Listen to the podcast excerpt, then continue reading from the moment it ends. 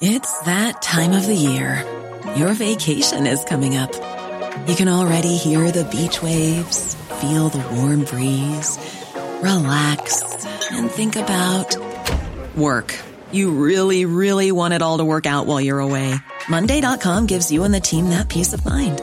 When all work is on one platform and everyone's in sync, things just flow wherever you are. Tap the banner to go to Monday.com.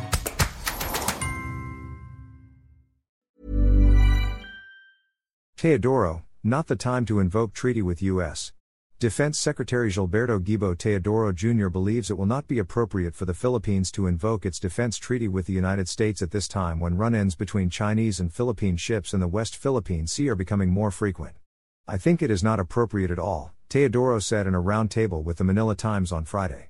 He said the Mutual Defense Treaty, MDT, is a wartime endeavor that must be activated only when conflict is imminent. Teodoro said an attack on any Philippine vessel is an event that falls within the scope of the MDT. But the MDT must be viewed in a greater context of entering into an armed conflict, which we do not want, he said. The treaty, which was signed on August 30, 1951, requires both nations to support each other in case one comes under attack. With tension mounting in the West Philippine Sea, particularly after a water cannon attack by China on a Philippine Coast Guard, PCG, vessel in early August, Calls for the MDT to be invoked have been raised. Teodoro said the threat of confrontation with China is there, but the threat of conflict is not really imminent.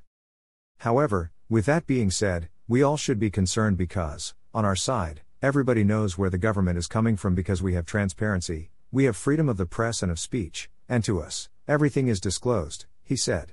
On the other hand, Teodoro said China is not transparent. We do not know how their political processes work, he said. Although China's strategy is laid down on paper, we do not know how much of that is translated into actual operation. The fundamental rule that everyone should follow is deception is the name of the game, Teodoro said. He said there are people who say that China is advocating peace, but the truth is we really do not know. Teodoro said Manila has been reaching out diplomatically to Beijing to resolve the dispute, but a strong military posture improves your bargaining leverage. The diplomatic and the military go hand in hand in that sense. So it should always be as much as possible diplomatic but backed up with the ability to say no, he said. China has been challenging the Philippines' ownership of islets and other marine formations in the West Philippine Sea, arguing as part of its territory under the so called nine dash line concept that defines its borders. The concept was invalidated by the Permanent Court of Arbitration in 2016 when it issued a landmark ruling in favor of the Philippines. Chinese ships, however, remain an intimidating presence in the West Philippine Sea. In November 2021, Three Chinese Coast Guard ships blocked and fired water cannons on two Philippine boats transporting supplies to Ayungin Shoal, which lies 104 nautical miles west of Palawan and is well within the country's exclusive economic zone, EEZ. After the incident, Beijing urged the Philippines to remove the grounded Navy ship Sierra Madre from the shoal. Early last year, about 50 Chinese fishing vessels were sighted swarming off Iroquois Reef, located south of the oil and gas rich Recto Bank in the West Philippine Sea.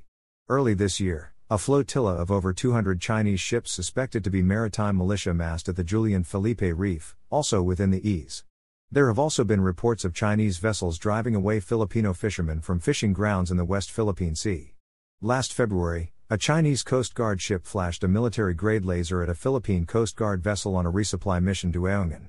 In June, Chinese ships tried to block two Philippine Coast Guard vessels from entering the shoal.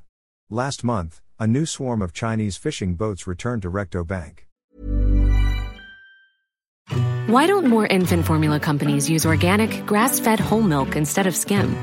Why don't more infant formula companies use the latest breast milk science? Why don't more infant formula companies run their own clinical trials? Why don't more infant formula companies use more of the proteins found in breast milk? Why don't more infant formula companies have their own factories instead of outsourcing their manufacturing? We wondered the same thing. So we made ByHeart, a better formula for formula. Learn more at byheart.com.